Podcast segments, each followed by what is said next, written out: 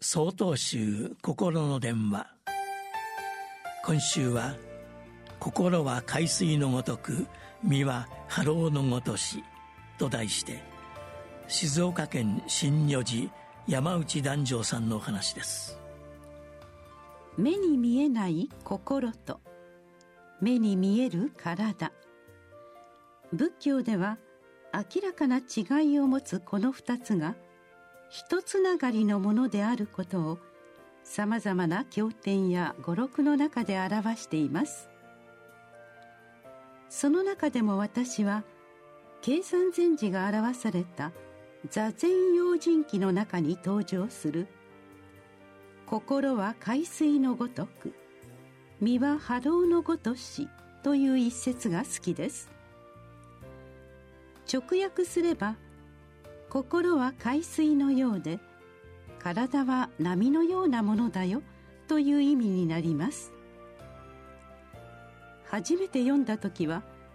なんだかなぞなぞのようでよくわかりませんでした。しかし実際に頭の中で一面に広がる海原を想像した時にああなるほど腑に落ちたことを覚えています。皆様も想像してみてください。どこまでも続く青い海原に無数の白波が立っているところ。それはどこからが海水でどこからが波になるのでしょうか。波と海水の間に境界線なんてありません。にもかかわらず私たちは勝手にここからが波でここからが海だと線引きしてしまっていることに気づかされます。それと同じように私たちの心と体もまた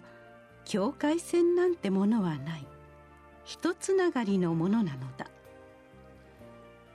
この座禅用心記の一節は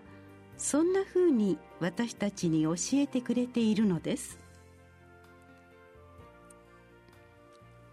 私にとってこの言葉は普段は意識の外に放ってしまう至極当たり前であることに新鮮な気づきを与えてくれました。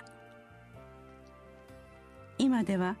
座禅の時間を過ごす前には必ずこの言葉を思い出すようにしています。目に頼ることなく言葉に頼るのでもなく自分の身一つで静かに座るというひととき。その時間を過ごす中でいつの間にか線引きをしてしまっていた心と体を一つながりのものとして味わっていくことが座禅の時間に含まれる魅力の一つなのだと今では思っています。4月6日よりお話が変わります。